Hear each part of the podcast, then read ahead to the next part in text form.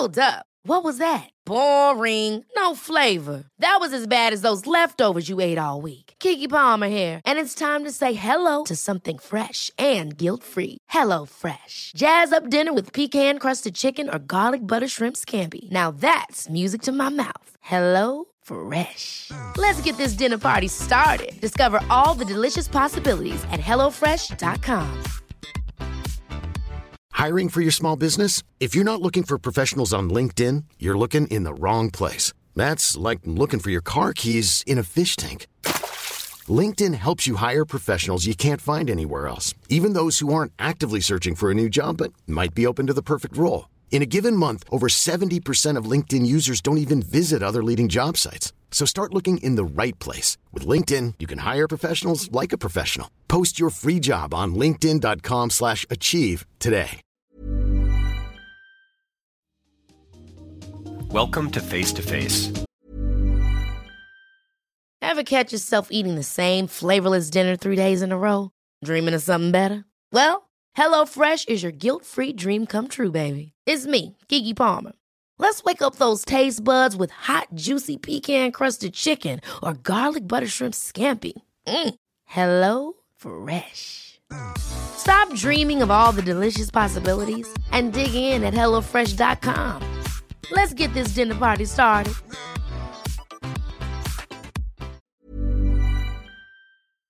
This is a show about change and about what's next. It's a show that wants to ask questions, peel back the layers of our average everyday experience, and go beyond scratching the surface. We interview amazing people with incredible ideas and stories who have done wild, weird, and wonderful things. Remember that imagination shared creates collaboration, and collaboration creates community, and community inspires social change. I'm David Peck, and this is Face to Face.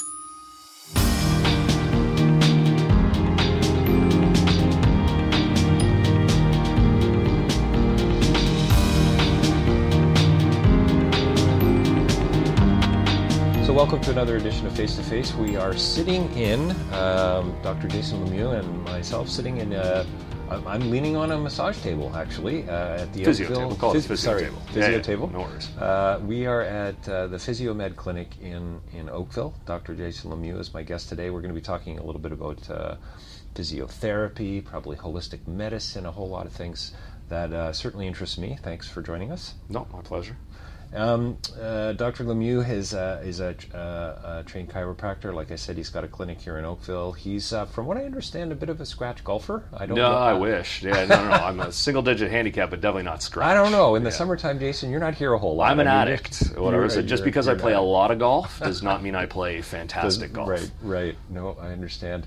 I played for about 5 years when I was working with the Royal Bank in Toronto, and it was awesome because it was all free golf. That's the best golf. Boy, just some really great courses. Nice. And that's when I got good. Mm-hmm. Well, relatively I'd like to think nobody's good. We all just played it. Yeah, for fun. So when I first asked you to do this, I actually, for you, those of you out in podcast land, this is a great clinic, so I'm going to put in the odd little plug here. For Jason and what they're doing here. I'm a patient here as well, and I asked Jason about this several months back. Would he be open to a podcast and interview? And kind of drove away wondering, I wonder what we will talk about, and then started to just reflect a little bit on it. And I mean, there's just so many metaphors. There's so many, I'm looking up over here, your shoulder here, the muscular system, this sort of 3D diagram that on one level is kind of creepy, and on another level is deeply fascinating. Sure. I don't know where I want to start, but I think let's just talk about the body for a second. Sure. And then I want to talk about a little bit about why you chose chiropractic medicine, which I think what you would call, from our earlier conversation, a practical medicine. Sure. Or one of the physical medicine. Yeah. Maybe. Why you chose that, but is the body in a way irreducibly complex? So in other words, you got a mousetrap. If you don't have the spring on the mousetrap, it's not a mousetrap, right? I mean, you can cut the arm off and still be a body, but I guess the question I'm asking is, how deeply connected is it all? It sure seems like it is. Oh, I mean, it infinitely. I mean, there's all kinds of research that links, emotional status, psychological status to physical events, people that can have psychological stress and then manifest itself in physical symptoms. So there's always this mind-body connection that may be difficult to quantify or to make an objective kind of statement about, but yeah, the body is a remarkable thing, and I kind of look at it two ways. I mean, yeah, you could be as, you know, we can make it as complicated as you want in terms of you speak to a nephrologist and get down to the actual, like, you know, cellular level metabolism. Yeah, well, that's true, right? I have a long list of doctors. Exactly, yeah, we've discussed that. So yeah. So yeah, I mean, the body can be as complex as you want it. We could say that it's probably the most amazing engineering feat ever. We didn't do it, right? It's pretty remarkable. It's unbelievable. It really is. It's crazy what's going on, and I know nothing about it. Right. Well, and I mean, you could say that none of us really know, and nobody knows everything about it. We're always, finding new things. Hey, they just discovered a new ligament in the knee, right? I mean, people have been practicing medicine for a couple hundred years, and this year they're like, oh, hey, by the way, we missed this this ligament in the knee. Okay, hang on. How do you miss the little sidetrack? How do you miss a ligament in the knee? I mean, how many knees have been X-rayed? Yeah. Well, I mean, so X-ray, like hundreds, cadavers dissected, MRIs, whatnot, and it's, I mean, it's pretty astounding how, I went through chiropractic college, I worked in the anatomy lab while I was in school, absolutely loved it. So to your point when you said, hey, I'm looking at that chart of the muscles and, the anatomy, and it's borderline creepy, but it's interesting. It's like a character out of a Clive Barker film. There you go. I've always just found it super fascinating, and I've always been really interested in it. Yeah. And my anatomy professors in chiropractic college were brilliant. I mean, I just thought I held them in great esteem. There was this one, Dr. Bauckham was just amazing. I mean, their knowledge of the body was unbelievable. But, even to that point, they, we never talked about this. Oh, hey, by the way, there might be, an extra ligament on the outside of your knee. But I want to say they were Swedish or Belarusian. I can't remember. But anyway, there was some in Europe. They just a couple of months ago put out a paper saying that they had discovered, in like 97% of the cadavers that they were looking at, they found this anterior lateral ligament of the knee. So not, hey, 1 in 100 people have this. They found it in 97% of the cadavers. So that's pretty amazing when you think of how many hundreds, thousands of people have gone through medical school, chiropractic college, just doing anatomy classes. So is that a lesson in there's a philosopher of science by the name of Ian Hacking who says, in order to look through a microscope, you can't just look through a microscope.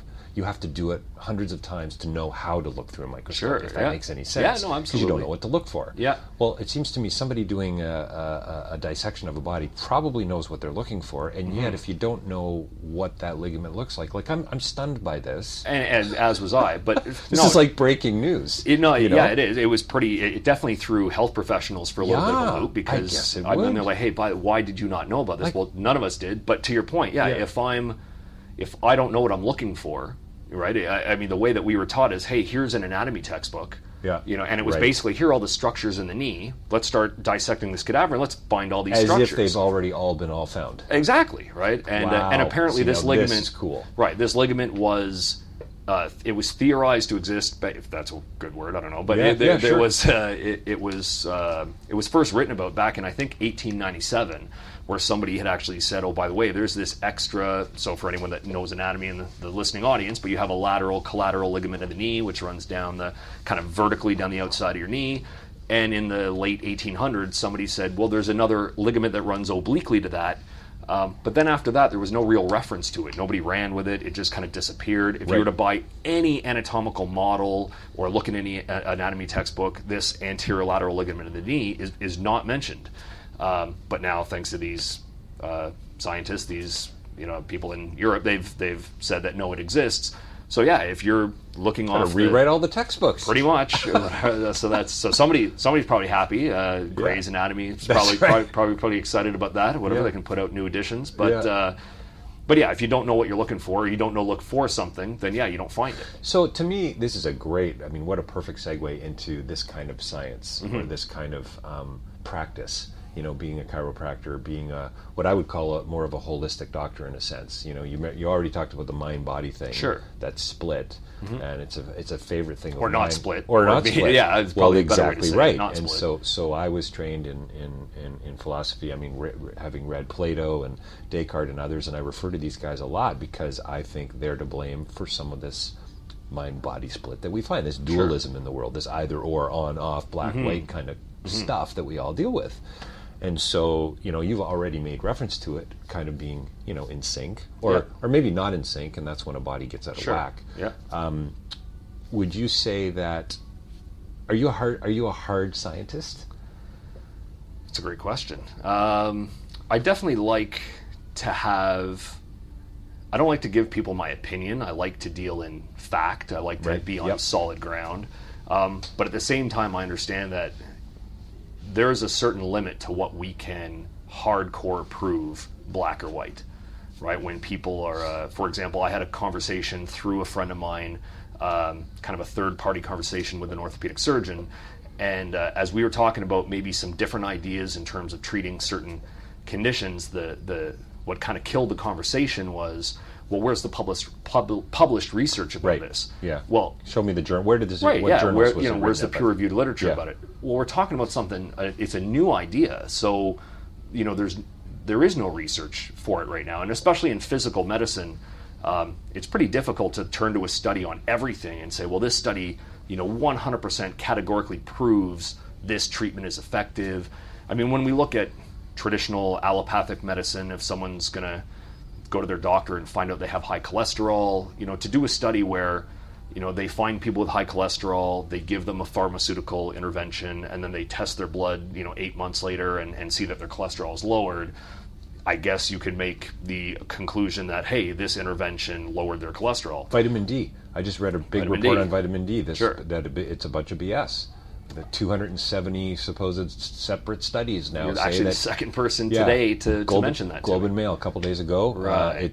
It's now supposedly doesn't stop. Like, it's just because you don't have vitamin D doesn't mean you're going to get a fatal disease. Sure. So pumping vitamin D back into your body, there's no direct link to it stopping you from getting. But what about the 276th study?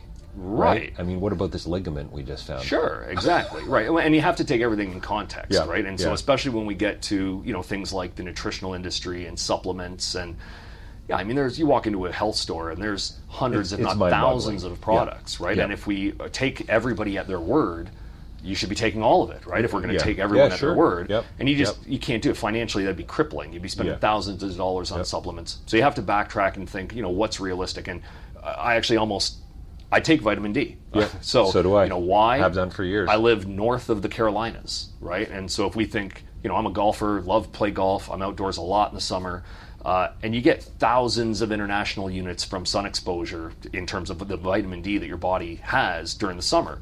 But as soon as, where we live, as soon as November hits, I mean, we're waiting on 15 centimeters of snow, right? Yes. We're not going to see a strong... UV ray until in March, April, or May. That's right. So I usually recommend to people living on the dark side of Mars. There you go. Exactly. Right. Like, I can understand why people first came to this part of the world in June or July and said, wow, this is beautiful. Yes. But by the time mid-December and January hit, how they didn't say, we've made a colossal blunder. We got to get out of here. All the time.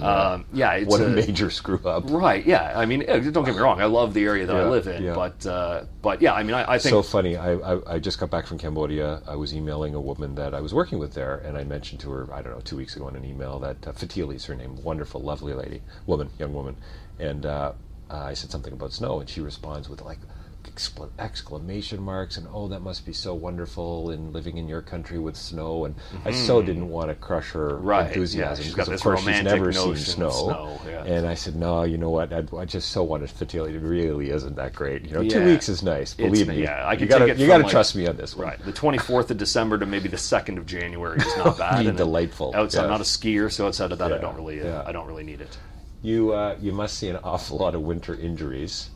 A lot of injuries as a whole. I think that I'm so taken with this missing ligament. Mm-hmm. It's just gonna. This is gonna be. I'm gonna be thinking about this one. It's gonna haunt me for a while. It's fantastic. Yeah. So talk about that irreducibly complex notion, or that mysterious notion about the body. I mean, you don't call yourself maybe a hard scientist, but you like facts for sure. Which makes. I think I just understand the limits of what we can prove 100%. Sure. Well, this is what I'm trying to get at. I think chiropractor.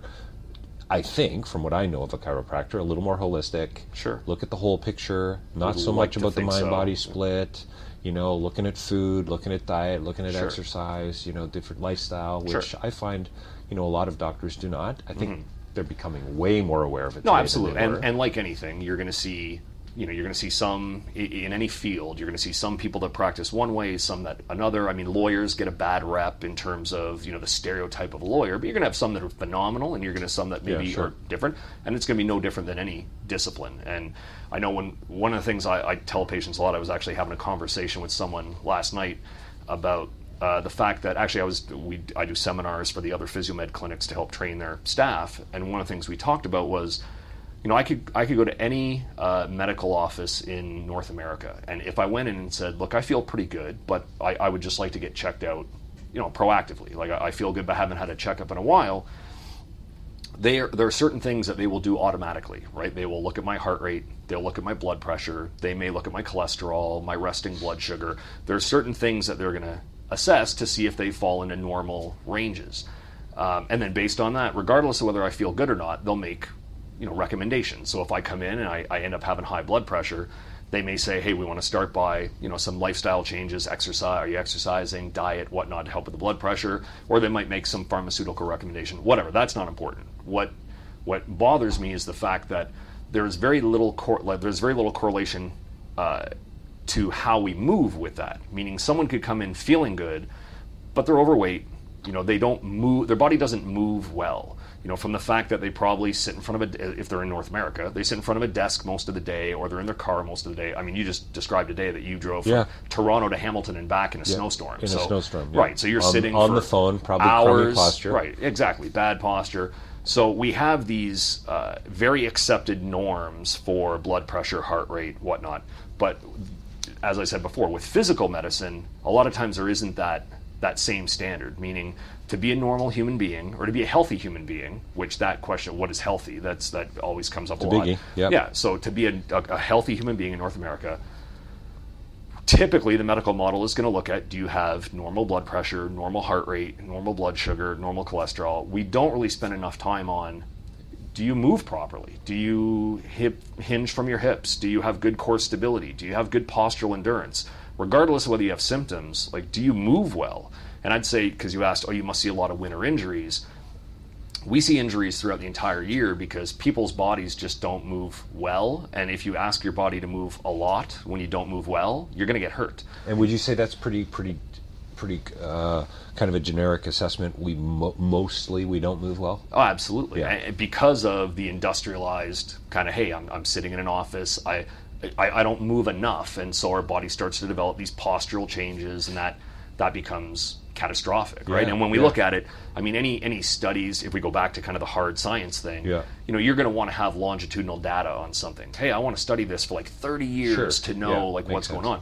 Well, I mean, you know, in terms of having computers and sitting in front of desks and whatnot, like, we're really just getting to kind of that relatively new, right? I mean, I know the first computer that my family got that was worth using, you know, I was probably 16 years old when we got one that was worth using, and even then, I didn't. Commodore 64, right? Yeah, it's, you know, the big floppy drive. Absolutely, yeah. Well, I had a friend that had the old cassette drive, right? Wow. The old, you know, the tape drive and whatnot. I mean, I grew up the majority of my childhood not having, you know, that video game system where you would spend hours in front of it, and definitely when you left school, we were far more active. So now it's only in the last, you know, really maybe 20, 30 years. That people have become chained to the computer, chained to their phone, you know, tablets, or, you know, within the last 5 years. TV. So now we start seeing that, you know, even younger individuals now come into the clinic with conditions and symptoms of, you know, somebody that before would have been an office worker for 20 years, right? Because they've lived their whole life in these really posturally stressful positions. So the average population is getting deconditioned. There was actually, again, talking about the hard science, there was a study that came out that was looking at the fact that even active individuals are sedentary, meaning that if someone in today's sort of Western culture, absolutely right. If we were to look at somebody that, you know, they work a 9-to-5 job in an office, and then they go home, and even if that person works out an hour a day, 7 days a week, right? We'd say that person's really active. I would say that person's pretty active. Oh, absolutely. If you're at a dinner party and you're asking your friends, you know, who works out, you may have some that say, yeah, I do something once a week, 2-3 times a week. You know, if one of your friends says, well, actually, I work out for about an hour every day, 7 days a week, you'd say, wow, that's amazing. Mm-hmm. Well, that's 7 hours throughout the week.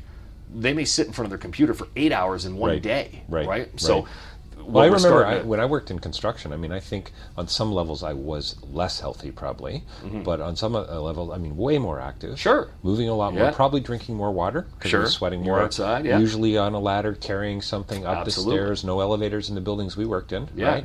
So, yeah, I mean, and then I would come home and you know, do relax. More of the couch potato. Sure, thing. Yeah. But typically, it's probably true that, I mean, what I'd say to somebody who worked at an hour a day, I said, where the heck do you find that kind of time? Sure. Well, that's what I would say. There's that too. Yeah. Not everybody has that, everybody has that available to them, especially with kids and whatnot. It's so hard. And yet you're absolutely right. An hour a day is not that active.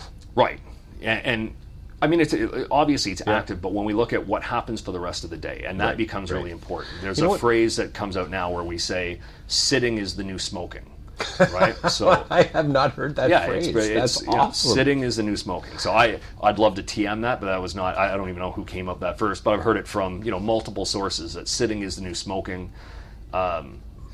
It goes to the point that, you could be as active as you want either before or after your work day, but if your day, you know, has you sitting for hours on end, you're still sedentary. And so trying to educate people on the fact that, you know, if I were to ask you what is the most amount of time you should spend sitting before you get up and move, what would you say? Yeah, I think I'm going to cheat because I've been coming here for a while. Right, yeah, so hopefully... I would have said several hours probably before, maybe an hour. But now we say 20 minutes. 20 minutes, right? Exactly, yeah. And so we do, you know, corporate talks to different offices and we'll be in... Right, because now you got liability issues, right? You got workman's comp and so on that you can talk about. And, so we talk to their... And even just, you know, to their credit, a lot of companies want their workforce to be healthy and so they'll do lunch and learns and whatnot. And so we go and talk to them. I ask that question all the time. You know, how long should you sit in front of your computer before you have to get up? And I mean, the answers are astonishing that people give. I have some people that'll say, oh, you know, probably like 15, 20 minutes, where we're like, hey, fantastic, that's bang on. We'll have other people say, what, probably 2-3 hours? Yeah. You know, and that's just not enough, right? What do you call those kinds of injuries? Is that like a repetitive injury? Would that be, you know, that sort of burn in the arm when you've been using your mouse too long? Or repetitive stress is repetitive a good one. Stress. But, you know, I would just say that lack of movement, or there's a process in the body, or it was defined as, and the words aren't important, but they talk about creep, hysteresis, and set. So small words and big words. Right. Creep just being this slow, static stress, right? So as I sit here, we'd say, well, as I'm sitting in this chair, like that's not very stressful, but I've got my hips are in a certain position, my knees are in a certain position. And if we go more than 20 minutes with the joint in the same position, I'm subjecting it to a very low load force, but over this magnitude of time, right? If I get up after 20 minutes and move around a little bit and sit back down, okay, it's not the end of the world. But if we're in this position for 40 minutes, an hour and a half, 2 hours, well, when we go to get up, most people find, as we adjust our posture as we're sitting here, most people get up and they're like, man, do I ever feel stiff? I'm getting old. You can actually go, there's an actual medical term called cinema sign, where people would get knee pain after watching a movie. Because if you sat in a movie theater for a solid 2 hours not moving, I'm going to see The Hobbit tonight. It's 2:40 in 2 hours and 40 minutes, right? Yeah. So, I mean, we subject ourselves to this prolonged sitting. And our bodies were never meant to do that. Cartilage gets fed by movement. Our body is designed to move. And if we don't move enough, then we're going to find that we get all kinds of problems. So, you know, we've talked a little bit before about this whole idea of incremental change. That's kind of my thing, little things making a big difference. It's certainly something that I've thought a great deal about and speaking about these days and writing about and so on. And I'm not certainly the first one to talk about it. But I think, you know, on a certain level, you know, we don't believe in little things making a big difference, you know, that domino theory, and yet, you know, we went to war in Vietnam over domino theory and so on. How much of this stuff really for you is, would you say, the you know, what is it? It takes X amount of time to learn a habit, but, you know, forever to break it. Sure. You know, it's a little bit more water intake is going to make a difference there. Sure. But if you walk just a few more minutes a day, you know, these kinds of things, this incremental change for you from a holistic I guess I fall on, you know, not to sound like a flip-flopper, but I guess I fall on both sides of the fence. I definitely believe that the awareness and the education of, small things do make a huge difference. So the person that is sitting in their desk all day long, you know, understanding that every 20 minutes, we call it the 20-20 rule. I'm probably not the first one to coin that. I know even in for eye health, they talk about the 20-20-20 rule, where every 20 minutes, you've got to look at something 20 feet away for 20 seconds instead of staring right in front of your computer. Right. We look at it, we'll shorten it to the 20-20 rule for the body, where every 20 minutes, you got to get up for 20 seconds. Oh, I see. Right? Yep. So, because people say, well, I'm so busy at work, I can't take it. I'm not telling you need to take a 10-minute break. I'm just telling you got to break that position that you've been in and kind of reset the body so you can sit back down. Yeah. Yeah. So I think those small things can make a big difference. Now, is that going to keep someone to be in the perfect health that they need to be? No. Right. But it can at least start to make huge changes in terms of the chronic low back pain that they get or the chronic knee pain that they get. So whereas I believe absolutely that these small, minute changes can make huge differences, I also get frustrated when I hear of research that tells someone, you don't need to lift weights. You know, you can just walk a half hour every other day and you'll be fine. Yep. And I just think that sets the bar really, really low on what our health should be. So whereas I agree, and we were talking earlier about a patient of ours that very fit individual, exercises her entire life, long history of exercise, but also a long history of chronic low back pain.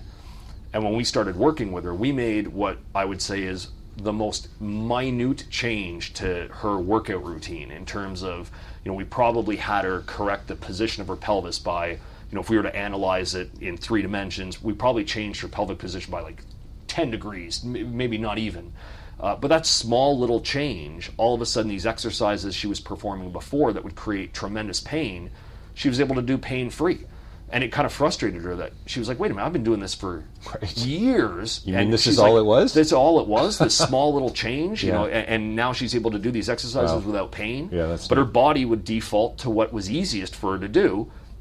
And that resulted in too much stress on her low back and would create pain. Well, I know with the yoga that I do now once a week, if I miss it, I really hate it. And it's been a tough thing for me to discipline myself to go Sundays for a 90-minute session. Sure. But I find from a meditative, it's sort of yoga that I mostly do. So, holding positions for a lengthy period of time. So supposedly you're supposed to focus on your breath, right? Mm-hmm. Absolutely. I can focus on my breath for all of about 4 seconds. Sure, yeah. And I'm thinking about the Lord of the Rings sequel, there you go. And I'm thinking about the craziest things, right? So recently read a book on Buddhism, and this guy's talking, Buddhism for Busy People, it's called, which is hysterical. It's all right, I read one of my favorite books is called Zen Golf. It applies Buddhism to golf. Well, probably similar principles, but he talks about how when he first started doing breathing techniques, he couldn't get any higher than about 4. And then he'd be thinking about something else. Job to do tomorrow, got to get to bed, the kids, the this, the that. So he started by counting to 4 while he was focusing. So we're talking about a pretty small incremental change. Sure.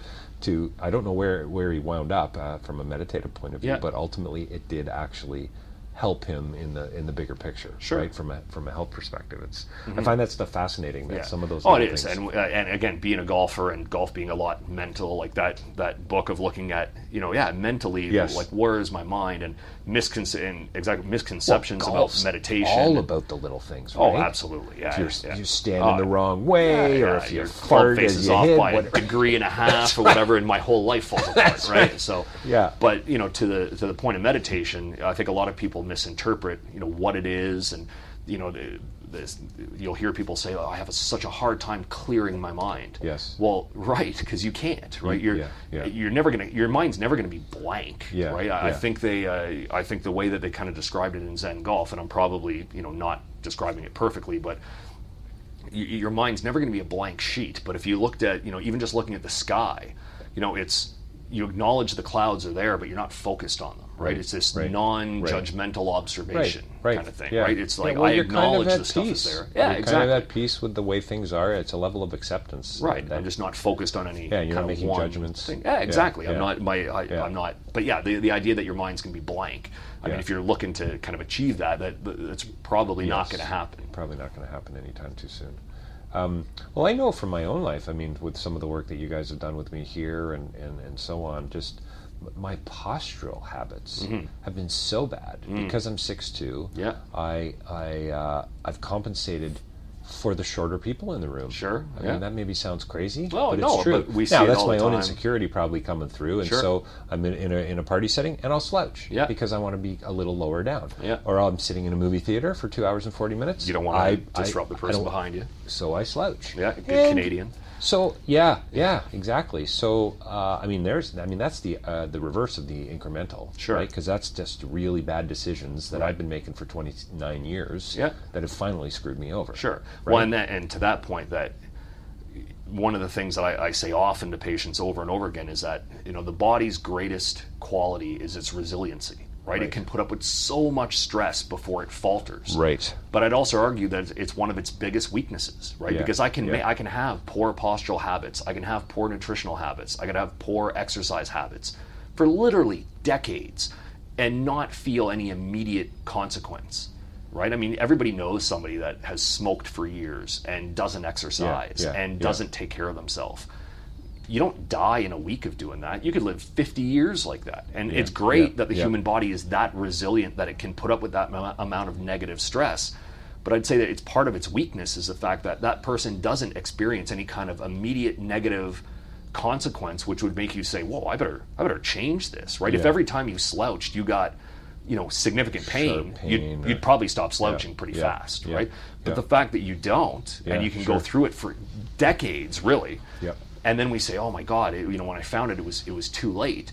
I often tell people that, you know, it's probably not bad to feel a little bit of pain every now and then. It's your body's signal of telling you that, hey, something's not fantastic. And again, not to use patient stories all the time, but you know, we had a woman come into the clinic with just excruciating low back pain. And she swore, she was in probably her late 40s, early 50s, and she swore that she'd never had back pain before. And I believed her. But when we had an x-ray report come back, she had severe arthritis in her low back. Well, you don't get that overnight. You get that over years and years and years. Now, she wasn't super active. She wasn't asking her body to do a lot. And in my opinion, it would have been better for her if she had had a little bit of low back pain earlier on to realize that, hey, I'm not as strong as I need to be. You know, my exercise, I don't have any exercise habits. I think she was a bookkeeper. So again, very sedentary type lifestyle. Sure, sure. So having a little bit of pain earlier probably would have saved her from this catastrophic pain later. Right. And so, yeah, the little things do add up, both negative and positive. Sure, sure. The unfortunate thing is your body has such a capacity to deal with the negative stress that unless you're really educated as to what you need to be looking for, you may pass by a significant amount of time with these negative habits that will create tremendous problems. Exactly, the avalanche down the road. So exactly to your point before of the little things do make a difference, both positively and negatively. Why chiropractic? Why not a GP? Why not a specialist? Probably something? Like everybody else, just a role model or just a positive influence. Where you know, I was a young football player and started to get probably to the benefit, got a little bit of low back pain, and off a referral of a friend, went to go see a chiropractor in Oakville, Dr. Ken DeHaas. If you're out there, I haven't spoken to him in probably 20 years. But he was just a great, great, great health resource. And what I thought chiropractors were, he was a little bit of that. I mean, the treatment I got was kind of what I expected, but his knowledge base was way beyond what I thought he would know about. And as a quarterback and a football player, he had suggestions on shoulder rehab and the exercise I was doing. And I mean, it really just looped me in to say that's exactly what, I was passionate about. And I mean, even when I was in university, I remember being in like chemistry. Chemistry was my major because I had a good chemistry teacher in high school. Yeah. I liked chemistry. I think sometimes that's how it goes with subjects. Then you get to university and you're like, actually, no, I liked Miss Messenger. I hate chemistry. Like I don't hate it, but I didn't want to sit in a lab for 6 hours smelling ammonia. Yeah. And my story is a little interesting where I'm at Ottawa U, buying textbooks for the upcoming semester. And fate kind of intervenes, and beside the organic chemistry textbooks across the hallway, just the way the course codes worked, there were textbooks on exercise physiology. And I remember sitting in the bookstore, and just picking up one of these exercise physiology textbooks and reading like 2 or 3 chapters sitting in the bookstore, and then been there, and like an idiot, putting the textbook back on the shelf, thinking, oh man, that sucks. Why couldn't I study stuff like that? And then picking up the organic chemistry textbook and walking to the register to pay for it, and the overpriced textbook, absolutely. And then and having one of these kind of like life-changing moments where the girl behind the counter looks at me and says, how do you want to pay for that? And I say, actually, you know what, I don't. Do you mind putting it back on the shelf? And I literally walked out of the bookstore, went to the registrar's office and said, hey, look, I got to switch programs, and switched into human kinetics and started studying more exercise physiology. So back to our point about little things and over time, had that been brewing for a while? Oh, probably. Yeah. Just I wasn't happy during the classes. I was doing okay. I was always. I mean, I've always, had pretty good success in school. So, my grades were fine. But I would talk to my, the TAs in the labs, and I'm like, hey, man, what are you planning to do with your degree? And, you know, they're like, what do you mean? I'm going to work in a lab. Like, that's the greatest thing ever. And, you know, and this guy, that was his thing. And yeah, he was serious, right? And I looked at it and I was like, this is not right. Like, I mean, he loves this and I don't. Yeah, and that's a problem, right? Yeah, I just went into it because I was good at it in high school. I got good marks in high school. So I kept going on it. And I realized that, like, I mean, he loves this stuff. Like maybe the smell of ammonia. This guy's like, I don't know, but like I knew that at that point, like I don't know where this is taking me, but it's not taking me where I want to go. So interesting. I find that's the fascinating people's direction. Sure. You know, and I talk about it in so many of the interviews I've done over the years, podcast and non-podcast, where you know the Kierkegaard, the Danish philosopher, you live it forward, freedom, choice, responsibility. You make those choices. You take responsibility. But you really don't have any clue until you start looking back and connect the dots. Yeah. And you come back to this, you know, moment at the bookstore. And, wow. And just and who would have known then, right? You know, had I been referred to a different chiropractor, you know, who maybe didn't practice the same way, you know, maybe it would have not really made me think. Maybe it wouldn't have resonated with you in a... Because when I went into university, like, it was not... Love that stuff. I was not going into university to become a chiropractor. I just, you know, happened to meet somebody that changed my mindset. And he would always say, when I started to explain to him that, hey, you know, I'm thinking about going to chiropractic college, you know, he said, like, look, you define what you are, right? You define what your chiropractic practice becomes. If you want to work with golfers, work with golfers. If you want to work with, you don't want to do this one, whatever. Like, you're going to define kind of what it is. You can't. So that's why I kind of laugh a little bit when people say, should I see a chiropractor for this? Well, it depends who you see, right? I mean, they're all going to be well-intentioned, but they're all going to practice in a slightly different way.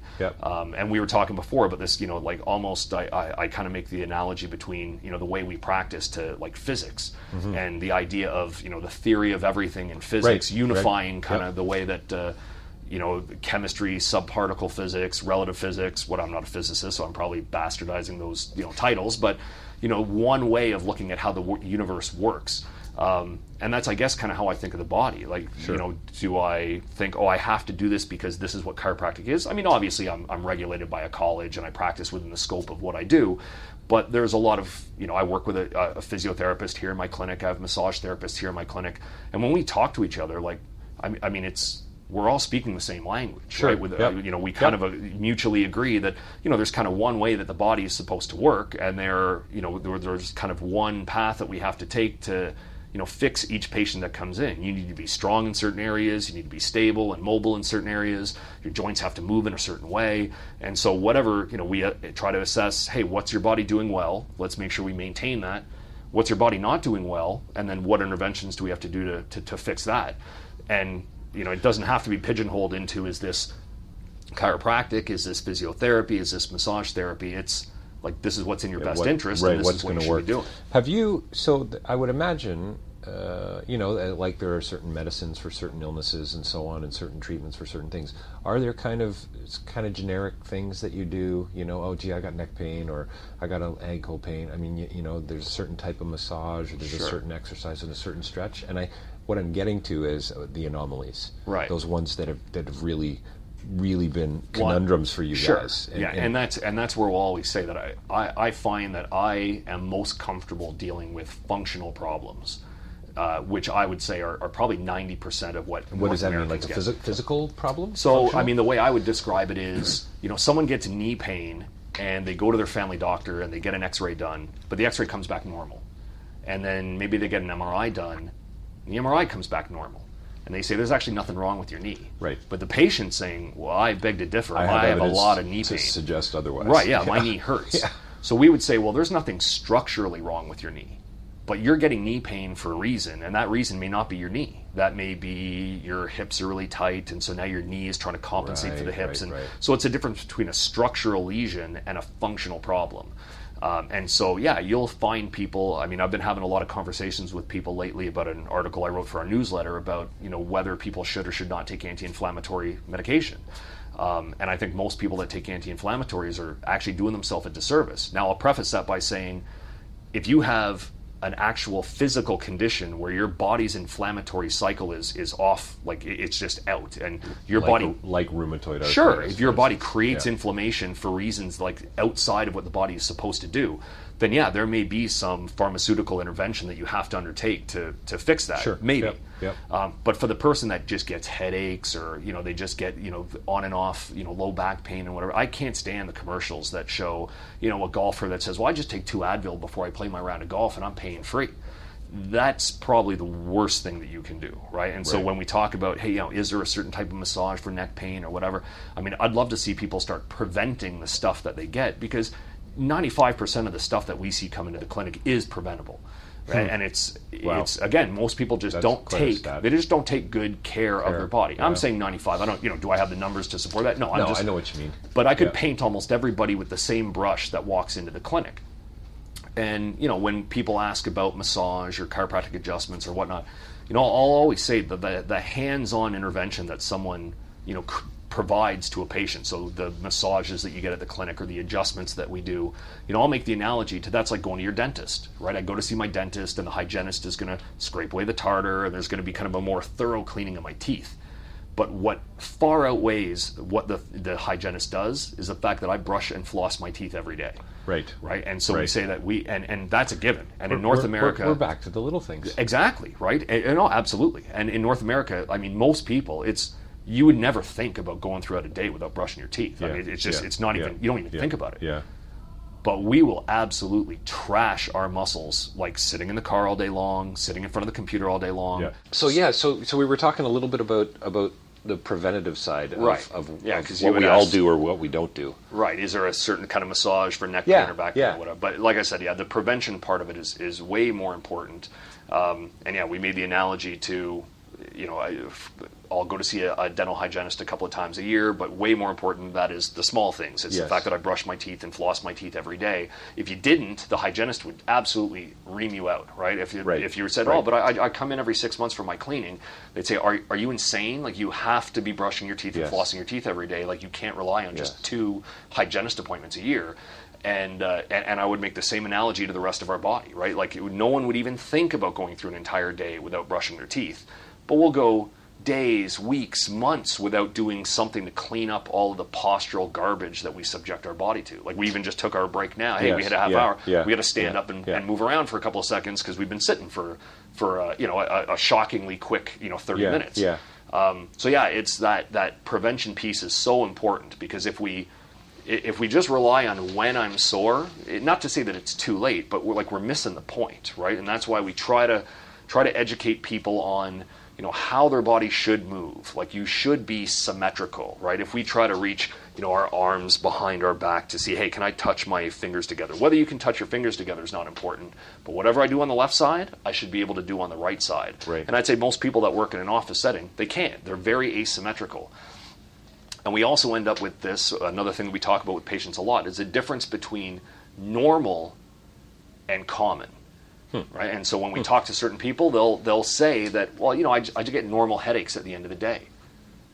Normal headaches don't exist.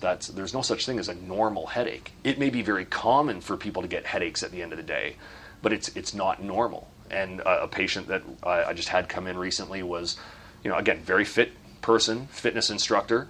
But we had kind of a big philosophical discussion where, she teaches fitness classes 3-4 times a week and works out, herself on top of that. And when she came in for, an issue with her foot, and I asked her about, okay, how about your ankles, knees, hips, back? Her comment to me was, well, when you're as active as we are and you work out as much as we do, I mean, everything hurts a little bit. And it really set me back to say, what? Like, that's the exact opposite. It shouldn't be like that. Like, the more physically active you are, the better you take care of yourself. Like, you should be bulletproof. You should be pain-free.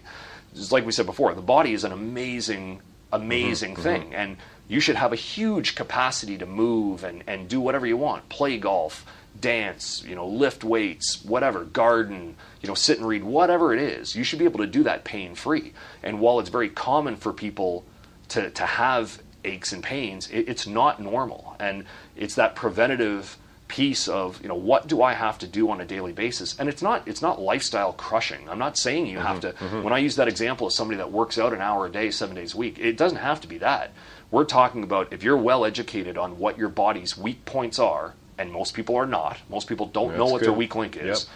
But if you know what your weak link is, it may take as little as 5 minutes a day to clean up a lot of the dysfunction that you have so that you can work a full day without getting a headache, or, you know, play a game of squash without feeling like your knee is going to fall off. Or this book I read on Buddhism for busy people. Sure. It cracks me up again, just rolling the title off my tongue. But he talked about the idea how he didn't find that meditating at the first and focusing on his breathing really did much of anything, but he was able to refer back to it. Mm-hmm. In situations that became high stress, or you know, and it's just, again, it's that incremental thing that I could, and then actually with him, you know, reminiscing about his meditation earlier that morning. Mm-hmm. Well, I did my 15 minutes. How come it's not helping me now? Right? I want to kill this guy. Yeah. But he would reflect back on the actual, almost go back to that setting. Sure. And find himself sort of focusing on his breathing. And so it's such a beautiful lesson to me of the connections, of the prevention, right? Because it wasn't immediate, right? It's like flossing, like you're saying about going to the dentist. I floss now. Right. I didn't for years. Yeah. And I would floss 3 days before, and my teeth would still bleed, right? Or the gums would bleed. Sure. And then you go, oh my God, I'm going to see the dentist soon. That's right. But to that point, they're going to hate me. Well, and to that point, that's why I think not enough people understand the importance of, you know, that accountability factor, right? Like, you knew you were going to see that hygienist, and so left to your own devices, you may never have started flossing. That's right. But you didn't want to walk in there and have to look at her and say, yeah, you're right. Sorry. You know, I haven't flossed once since our last cleaning. That's right. It's somewhat embarrassing, whatever. Yeah. You've got that accountability factor, and that's why I think the value of, you know, having somebody, like when we interact with patients, like I have patients that, you know, they do a lot of their own care, self-care. They know now how to foam roll, and they know what exercises they need to do. But the ones that get the best results, they still have a future appointment with me. And it might be 2 months from now. It might be whatever. Everyone's a little different in terms of their scheduling.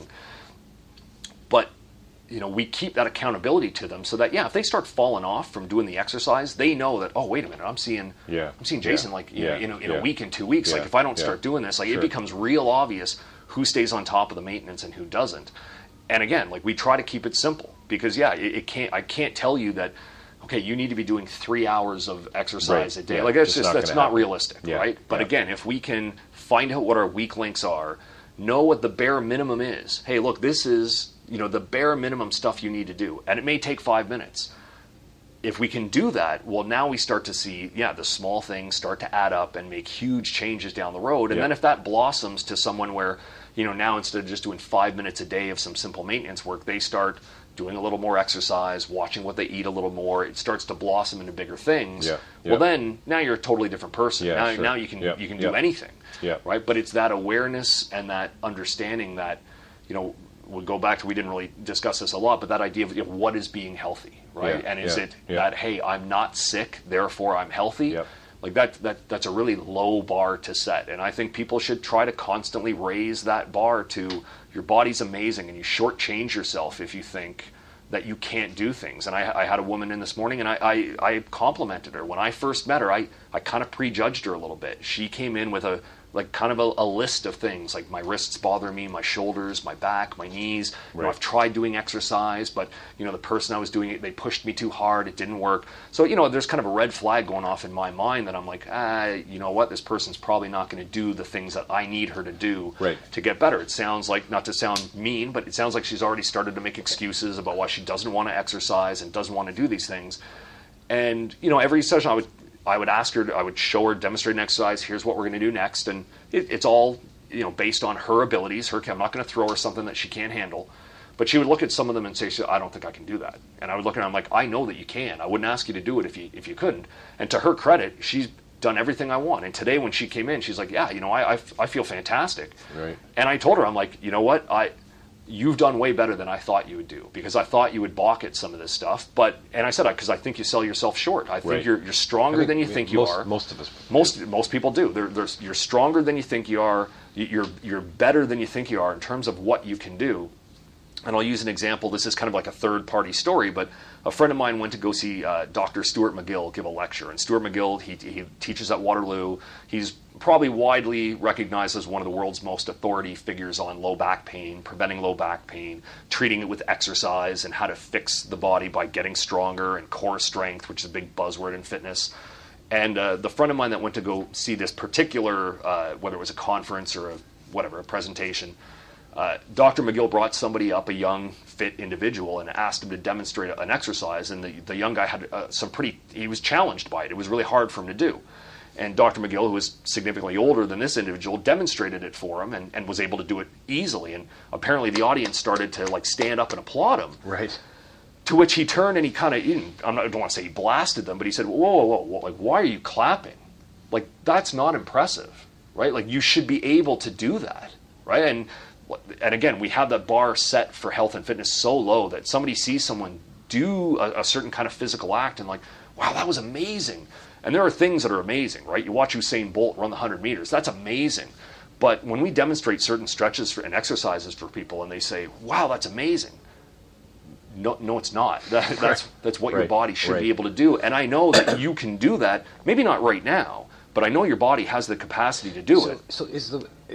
Before we wrap up, I want to ask you about your passion for the work that you do. But is the body lazy or is the mind lazy, or is it not either or? Is it the body's efficient, right? And sometimes that allows us to be lazy, right? And so I will go back to I date myself, but we'll think of an episode of Cheers. Right. I think Norm's sitting at the end of the bar, and they said, Norm, aren't you supposed to be painting that that room or whatever? And he goes, I bought this fancy automatic paint sprayer, and so you know what I don't have to start that job for another like 5 or 6 hours. And somebody, I don't know if it's Carla or whatever, it doesn't matter, but somebody else in the Cheers cast says, so the paint sprayer, was invented, by somebody so that they could, get more work done, but you're going to use it to, put the work off so that you can do it at the last possible minute, so right? You could drink more beer. Yeah, you could drink more beer, exactly, sit at the end of the bar.